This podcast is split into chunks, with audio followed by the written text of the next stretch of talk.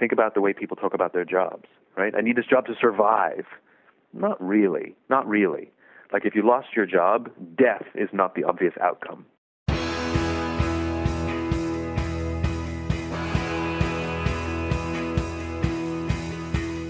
Welcome to the one you feed. Throughout time, great thinkers have recognized the importance of the thoughts we have. Quotes like garbage in, garbage out, or you are what you think ring true. And yet, for many of us, our thoughts don't strengthen or empower us. We tend toward negativity, self pity, jealousy, or fear. We see what we don't have instead of what we do. We think things that hold us back and dampen our spirit. But it's not just about thinking, our actions matter. It takes conscious, consistent, and creative effort to make a life worth living. This podcast is about how other people keep themselves moving in the right direction, how they feed their good wolf.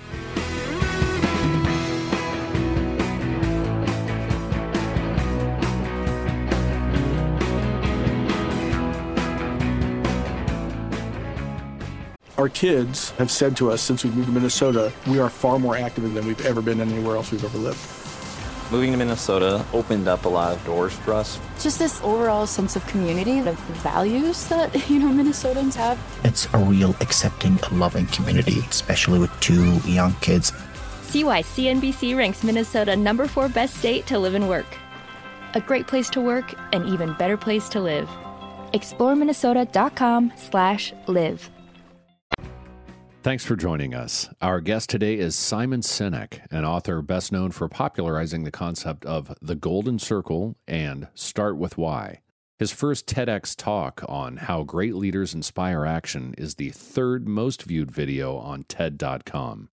His 2009 book on the same subject, Start with Why How Great Leaders Inspire Everyone to Take Action, delves into what he says is a naturally occurring pattern, grounded in the biology of human decision making, that explains why we are inspired by some people, leaders, messages, and organizations over others. His latest book is called Leaders Eat Last Why Some People Pull Together and Others Don't.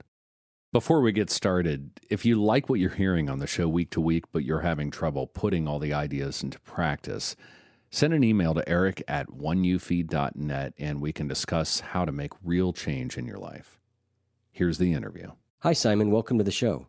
Thanks for having me. I'm uh, happy to have you on. You talk a lot in your writings about meaning, about purpose, about why we do things, and you talk a lot about how communities work together to support each other. And so those are some of the things we're going to explore. But to start, I'd uh, we'll start with the parable like we always do. There's a grandfather who's talking with his grandson, and he says, "In life, there are two wolves inside of us that are always at battle. One is a good wolf, which represents things like kindness and bravery and love, and the other is a bad wolf, which represents things like greed and hatred and fear." And the grandson stops and he thinks about it for a second, and he looks up at his grandfather and he says, "Well, grandfather, which one wins?" And the grandfather says, "The one you feed."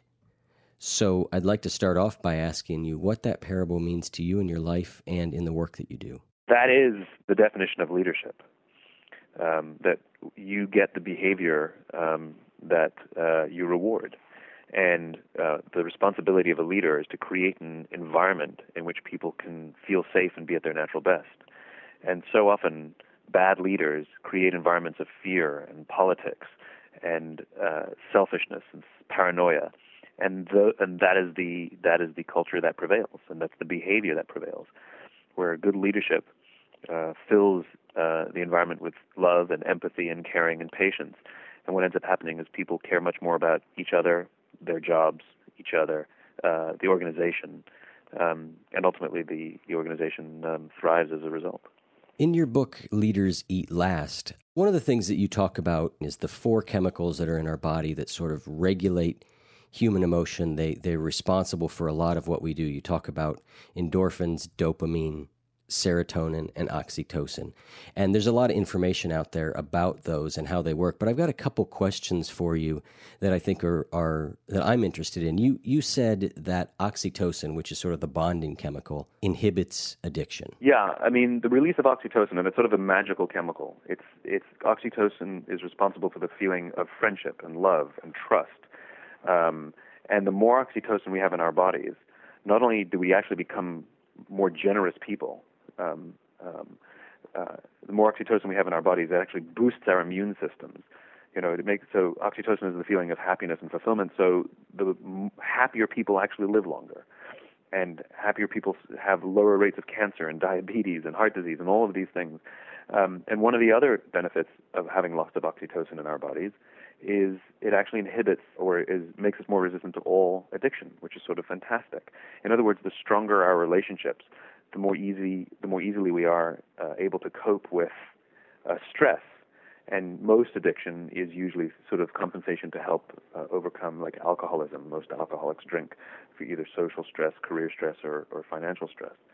So the stronger our relationships, the more the more easily we can deal with the stresses in our lives, so we don't actually become addicted to some of these coping mechanisms. Yeah, we interviewed somebody recently. He wrote a book about the war on drugs, but that's not the important part. The main thing is he was he was bringing up a lot of alternate theories of addiction, and one of the the things that he that there's a bunch of people that are really starting to study and realize these days is that they say that that addiction is often a you know almost simply a lack of bonding that is that is one of the core symptoms that dislocation and so when you said that oxytocin inhibits it, um, addiction and and that you know oxytocin is what comes from bonding it makes us more resistant to addiction yeah, yeah, exactly. Yep. And I just thought that was interesting. The other thing that you talk about that I thought aligned with this is you talk a lot about the environment. Yeah. And how important the environment is. And there's a series of studies out there, the Rat Park studies, again around drug addiction where there's the old story that you have a you know if you give a rat cocaine it will drink it till it dies right but the truth is that those were done with rats in isolation when you put rats into sort of a rat park rat heaven where there's lots of other rats where there's bonding where there's all that stuff very few of them will ever drink and, and uh, become addicted to that so i just thought it was really interesting the way that that sort of dovetails with your thoughts around environment and how important that is in, in connection and bonding. Yeah, that's fantastic. I mean, so social animals, you know, we're social animals. So we, respond, we respond to the environments we're in. And so when you take the people away, um, bad things can happen. And so that makes perfect sense. That's that's fantastic. I hadn't heard that before. Yeah, if you look it up, it's called Rat Park. It's really interesting. Um, it's it's kind of very different than what we've normally heard. Yeah, yeah, yeah. So you say that leadership comes at a cost. What is that cost? Uh, Lieutenant General George Flynn from the United States Marine Corps told me this that the cost of leadership is self-interest, and basically what that means is like a parent there's certain personal sacrifices that we have to make if we choose to become leaders, which is different than choosing to be the boss. You know, leadership has nothing to do with rank. I know many people who sit at the highest levels of companies or organizations who are not leaders. They have authority, and we do as they tell us because they have authority over us, but we wouldn't follow them. And yet, I know many people who sit in the middle of organizations that have no authority, and yet they're absolutely leaders because they've chosen to take care of the person to the left of them, and they've chosen to take care of the people to the right of them. And so, leadership uh, is much more like parenting, which is it's a lifestyle decision and it's the choice that you are going to consider and take care of the life of another human being. It's not about being in charge, it's about taking care of those in your charge. And instinctively, a parent would feed their children before they feed themselves. That's not written in any parenting book that you should do that. And nobody tells a parent that they should do that. It's their instinct that a parent would always feed their child before they feed themselves. Well, that is the instinct of good leadership as well, that a leader would sooner take care of their people than they would themselves. Um, and this is what, what, what good leadership is, and this is where the sacrifice happens. It's giving up of time, it's giving up of energy, it's believing in people, it's taking bets on people, it's knowing that everything goes right, you give away the credit, and it's knowing that if everything goes wrong, you take the responsibility. It's taking care of your people so that they can be at their best. That's what leadership is. And you say that you you learned a lot of this or you studied a lot of this within the military and you saw these unbelievable acts of heroism or sacrifice for others and you your original thought was that well maybe these people are just better people. That's the, the better people find themselves here you know they're attracted to this sort of thing. But then you go on to say you don't think that's necessarily the case and that some of those qualities can be cultivated. Absolutely that's true. I mean i was i was spending time with the military and the reason the military is such a good example is is is uh, because the the stakes are higher. You know, it really is a matter of life and death, and so the lessons are just easier to see. But the reality is, the way our primitive brains respond to the environment we're in, is that um, almost all of our behavior is governed by our desire to feel safe. In other words, I mean, we we actually do think of these things instinctively in terms of life and death. Think about the way people talk about their jobs, right? I need this job to survive. Not really. Not really. Like if you lost your job, death is not the obvious outcome. you know? Right. Um, right? Like you'll go live on a couch, you'll be humiliated. Someone will feed you. You know what I mean? You're you, like death will not ensue from this layoff, right? Yep. But but people say that. How am I going to survive? Right? In other words, you can hear even in our language the way our brain is interpreting sort of our environments. Right. My job's so, killing me. My job's killing me. Exactly yeah. right. That's actually that's actually partially true. Um, and so when you actually look at life and death stuff and you try to understand leadership, the, the lessons are just easier to see, even though they're pervasive, pervasive everywhere. And so in the military, I kept meeting these people who would literally sacrifice their lives for people they don't even necessarily like. In the business world, we don't even like to give up credit for things, let alone a life. You know, um, and so I wanted to understand where where that comes from. Where does that drive come from? Um, and I quickly learned that it's not the people; it's the environment that as social animals, we always respond to the environments we're in. You can take a good person, put them in a bad environment, and they're capable of doing bad things. Likewise, you can take a person that maybe society has given up on, maybe they've even performed bad acts, and you put them in a good environment, and they're capable of turning their lives around and becoming valuable members of society. And so it's the same. It's the same in an organization. It's the same in a company.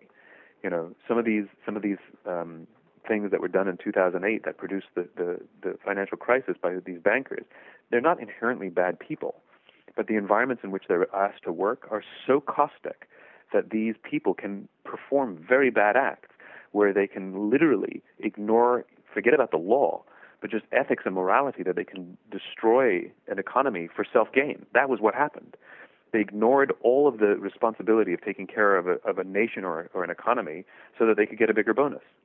Now, that's not inherently their, it's not inherently the individuals, it's the environment that their leaders have created, um, which is so caustic and so destructive.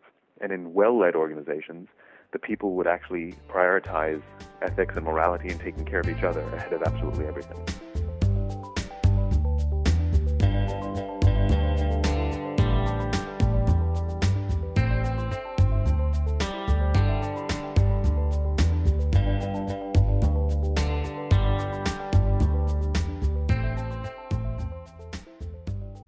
Hi, I'm Cindy Crawford, and I'm the founder of Meaningful Beauty.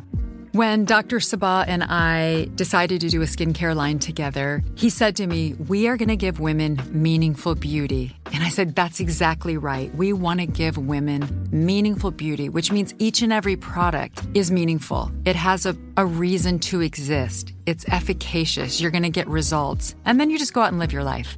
Meaningful beauty. Confidence is beautiful. Learn more at meaningfulbeauty.com. Become a part of the fast growing health and wellness industry with an education from Trinity School of Natural Health. Trinity graduates can empower their communities through natural health principles and techniques, whether they go into practice to guide others toward their wellness goals or open a store to sell their favorite health products.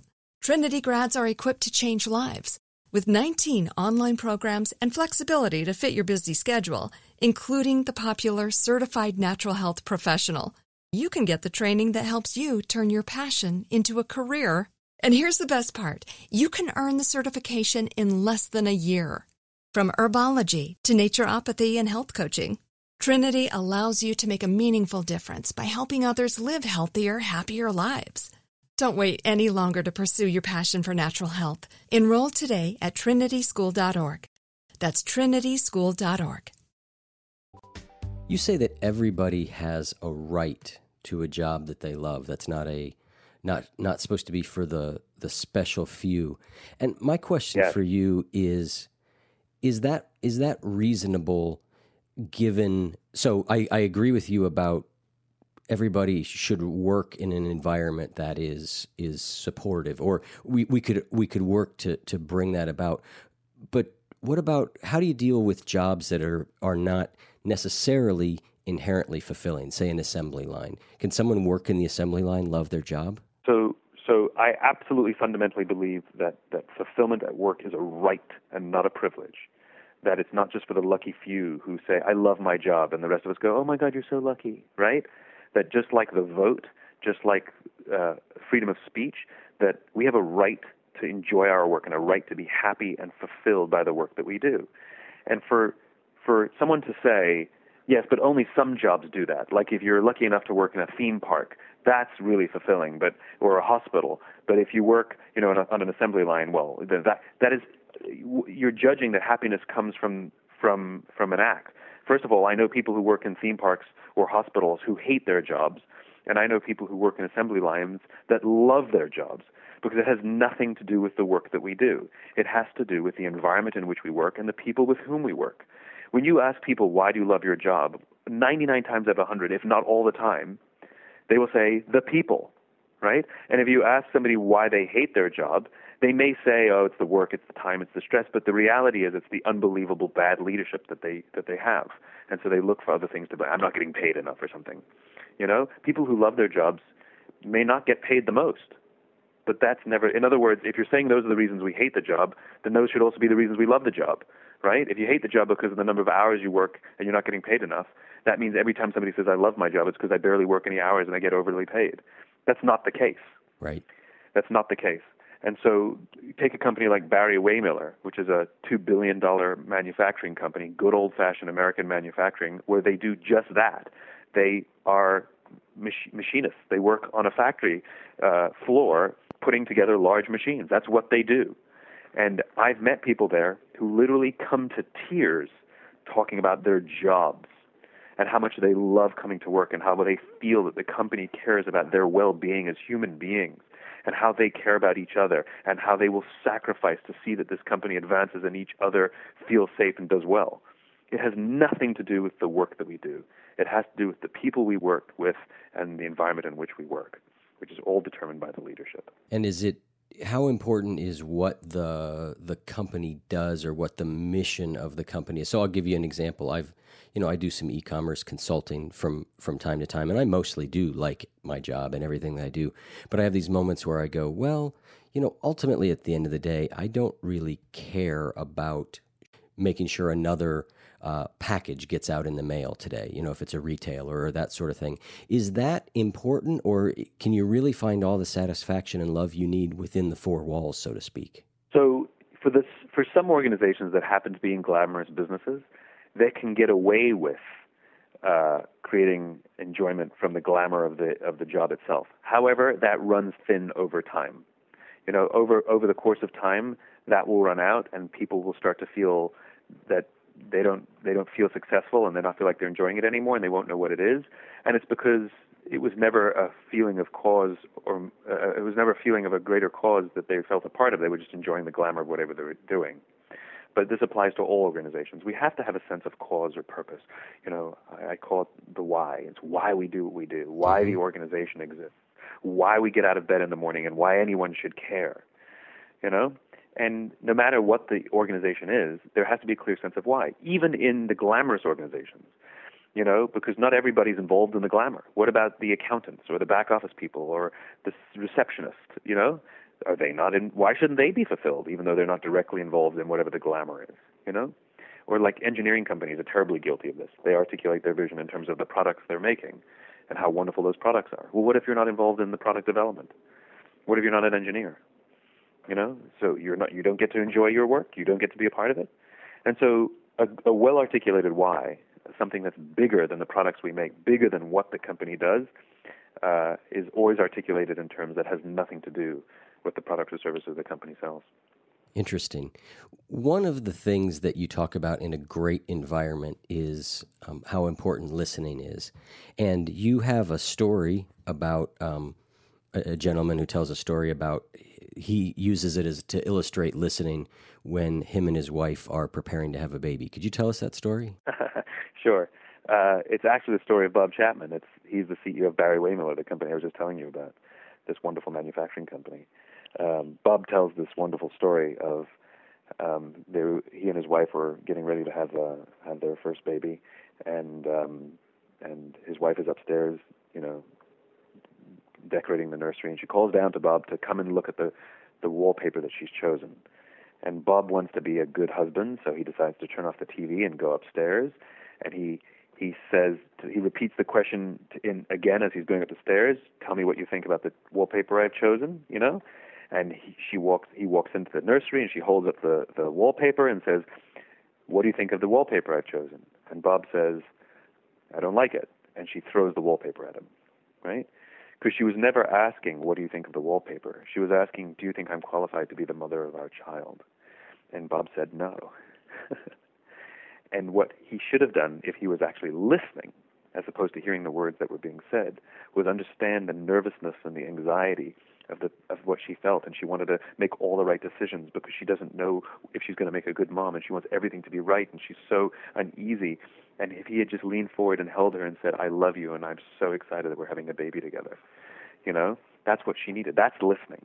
It's not actually hearing the words that were said but trying to understand the meaning of the words that were said. And the next day he can say hey can we talk about that wallpaper? You know when all the emotion has gone out of it then you can have the rational conversation and so men men are really bad at this in general. Um, where we like, but that's what you said. I answered your question honestly. You know, it's like, yes, but you weren't listening. Listening is about empathy. Listening is about is about you know is is trying to understand the positions the person's coming from, not the words that they say. And it's an incredibly incredibly valuable skill, and it is a skill. It is a practicable, learnable skill. Yeah, you say that somewhere that listening is not repeating back what you heard. It's trying to understand the motivation for why it was said in the first place. Exactly. Which exactly is, right. Which is great. Um, which is an amazing. It's and and if you think about it in terms of any kind of relationship, whether it's boss and employee or boyfriend and girlfriend or even just friends, you know, um, when somebody says, you know, stop doing that, you know, we're like, why? I've been doing the same thing all the time. Why are you telling me now? It's well, maybe that's not the reason. Maybe it's what what you're doing has nothing to do with why they're saying it you know. Mm. And so the practice of empathy is really foundational to being a leader. So, for example, if somebody's struggling at work, you don't walk into their office and say, "Listen, your numbers have been down for the third time uh, this quarter. If you don't pick up your numbers, you know, bad things are going to happen." You know, um, how do you think you're going to get the best out of them with that kind of conversation, as opposed to walking into someone's office and saying, "Hey, I've noticed that your numbers are down again. Are you okay? Is everything all right?" And it's that expression of empathy that when somebody says to you, I'm struggling, and instead of saying, well, let me fix it for you, you say, tell me what's going on in your life. Because it's not the problem that's, it's not, it's not the thing that they're struggling with that's necessarily the problem. That may just be the symptom. And so a good leader wants to get to the root and understand the motivations of the human being and, and, and, and serve them in that way. Um, I say it all the time. Good leadership really is the same as good parenting.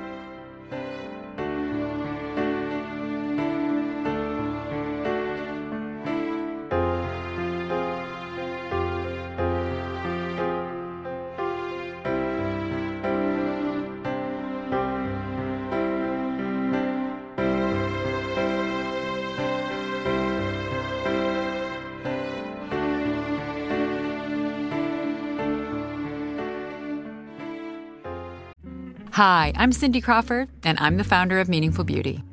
Well, I don't know about you, but like, I never liked being told, oh, wow, you look so good for your age. Like, why even bother saying that? Why don't you just say you look great at any age, every age? That's what Meaningful Beauty is all about. We create products that make you feel confident in your skin at the age you are now. Meaningful Beauty. Beautiful skin at every age. Learn more at meaningfulbeauty.com.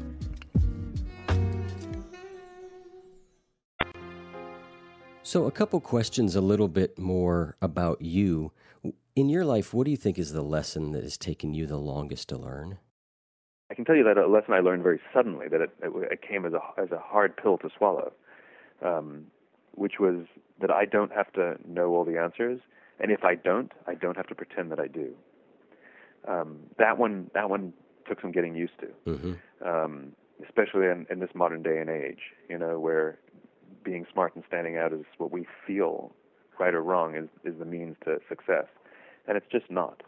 Uh, one of the problems with pretending that you know all the answers uh, and not admitting out loud that you don't is that people don't help you because they think you know. So when they say to you, "Do you understand?" you go, "Yep," and they go, "Okay, good."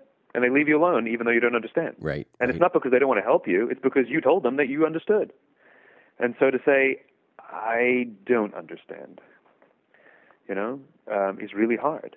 Um, we don't want to be humiliated, um, or we don't want to offend somebody. I, I was. Um, I'll tell you a quick funny story, where I was. Um, I took this little challenge, which is to tell the truth for 48 hours. It sounds silly, but it's amazing how much we lie. Uh, Yeah. It's an important social convention. It's an important social convention. You know, so for example, if someone gives you a birthday present and it's the ugliest sweater you've ever seen in your life, and they say, "What do you think?" You're not going to say it's the ugliest thing I've seen in my life. You're going to say, "Oh my God, thank you so much. I love it." You know, because we don't want to hurt their feelings, right? In other words, we're lying, right? Yep. So it's an important social convention. In other words, we're good at it. And we're good at it to, to mask our humiliation or avoid humiliation, and we're good at it to appease someone and, and, and look after them. But it can backfire on us most of the time, especially when, as I said before, if we don't understand something or we don't know what we're doing, we're good at pretending that we do. And so I took this challenge to tell the truth for 48 hours. No little white lies, nothing, which is much harder than you think. And just sheer coincidence, over that, within that 48 hour period, I had a meeting with the head speechwriter of the uh, Senate Majority Leader. And here I am sitting in, in the Capitol in this beautiful room with these vaulted ceilings and these frescoes. And she comes out and sits with me, and the first question she asks me is, How much research have you done on the senator? Right? Now, on any other day, I would have said, A little. Right? Because I want to avoid humiliation. Right? Yep. But the reality was, I hadn't done anything. And so I sort of like took a deep breath because I took this oath that I wasn't going to tell a lie for 48 hours. And I said, none. And she said, okay, let me tell you what you need to know then. In other words, she wasn't testing me. She was finding out what my baseline was. And if I had lied just to mask my humiliation or to compensate and to avoid humiliation, she wouldn't have told me everything because she would have assumed because I told her that I knew stuff. So I said none, and she told me everything I needed to know. Now, it doesn't always go that way. Sometimes you do get humiliated, you know. But the point is, is there's huge advantages in telling the truth when we understand or don't understand something, when we feel strong or weak in a situation. Because the more honest we are, it means that people will come to our aid. If we fear that by expressing or demonstrating that we're weak or we don't understand, we falsely believe that that'll affect our compensation, our promotion, or, or and all of that stuff. But the reality is, it makes us unbelievably trustworthy. Because Right. when we express that vulnerability, when we express that we don't know, the, the, the, the, that animal brain inside us, that primitive animal brain inside us that judges all behavior and words in terms of life and death, will evaluate us and say, this person's an honest broker. That if everything were to go wrong and some bad things were to happen, even if it would make this person look foolish, they will actually tell me the truth. I'm going to stay close to this person. That's all happening subconsciously. Right. Whereas if everything's always going perfectly and no one, nothing's ever wrong and everything's always dandy, we start to actually not trust somebody. This is why we don't trust politicians. Politicians tell us everything we want to hear and everything we agree with. But the reason we don't trust them is because we know that they don't agree with everything they're saying. We know that. It's sort of we, we can feel it. And so we keep a safe distance because our, our primitive human brains, our primitive animal brains are saying, you can't trust that person, stay away. So there's an immense value in being willing to be humiliated by admitting I don't know something because it'll actually pay dividends in building trust and cooperation. Yeah, that has certainly been my experience. Is is taking that risk to to say I don't know or to to be open does seem to really build a, a level of trust with the people around you. Yeah. And it's only hard the first few times. You know, like any skill, like riding a bicycle, you're only rickety the first few times you ride it, and you kind of get better at it, and then you just jump on a bike and you go, and it's not really a big deal. Yep. And so the first few times that you get humiliated, it really is pretty awful. I mean, let's I'm not going to lie. It's it's it really is awful. You know? And and and there may be repercussions, you know? Somebody might think you're an idiot, you know? It's like but you get used to that pretty quickly and it becomes really easy. So when something in like, you know, uh, thank goodness I learned this because now if something I don't understand, I'm the first one to be like I, I don't know, I have no clue what's going on. You know? And I'm Yep. really quick to say it now. And it is a huge advantage because it means other people come and help me. And it gets back to that environment. The better the environment, the more likely you are to do that, and the more likely you are to do that, the better the environment's going to be. I mean, it's sort of a and it inspires other people to be honest as well. Right. And it inspires, it inspires honest. So when I ask somebody, "Do you understand?" they're much more likely to say no to me, knowing that I would say no. Honesty breeds honesty, and fallacy brings fallacy, breeds fallacy. Right? Lying breeds lying. So the last question I'll ask you is you've you've written you've written two books. You it seems your method is you you come up with something that you're interested in, you go out, you study it, and uh, you come up with some theories and write a book. I'm curious, not really what your next book is going to be, but what is a question you're asking yourself these days? What is a question that intrigues you? So Um, my work is semi autobiographical, you know? Um, it's all basically my journey. And so my first book, Start With Why, was about my loss of passion, how I was doing a job and I lost, I fell out of love. You know, I wasn't enjoying it anymore. And people gave me stupid advice like, do what you love. I'm like, I'm doing the same thing and I don't love it anymore. Follow your passion. How do I do that? You know, it's stupid advice. And so my first book was about what I went through to try and refine my passion and and it ended up becoming this thing called the Golden Circle and the Why. And then the second book, Leaders Eat Last, was about my struggle to understand who I could trust.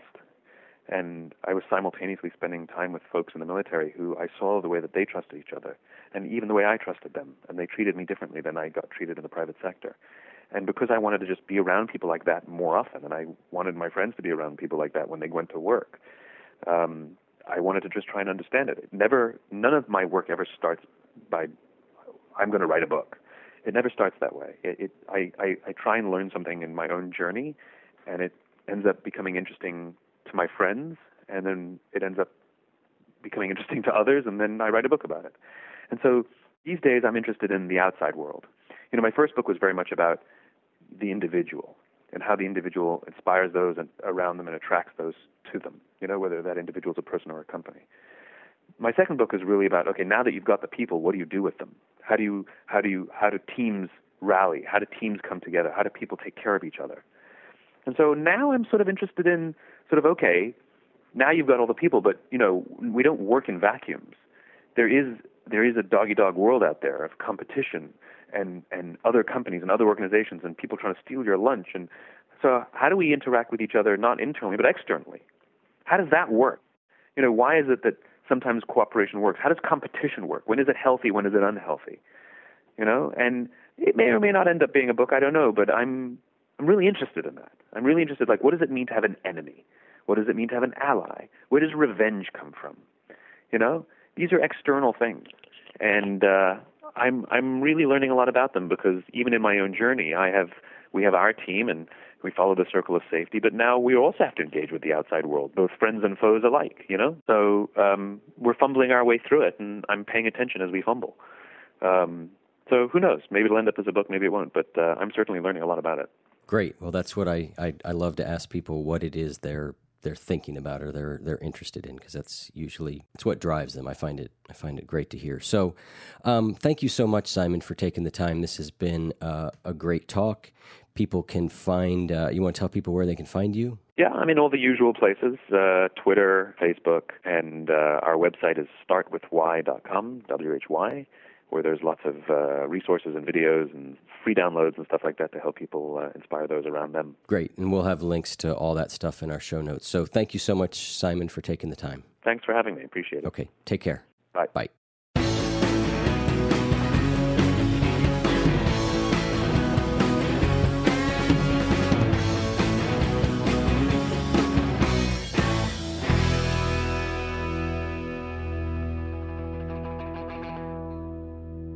You can learn more about Simon Sinek and this podcast at oneyoufeed.net slash Simon.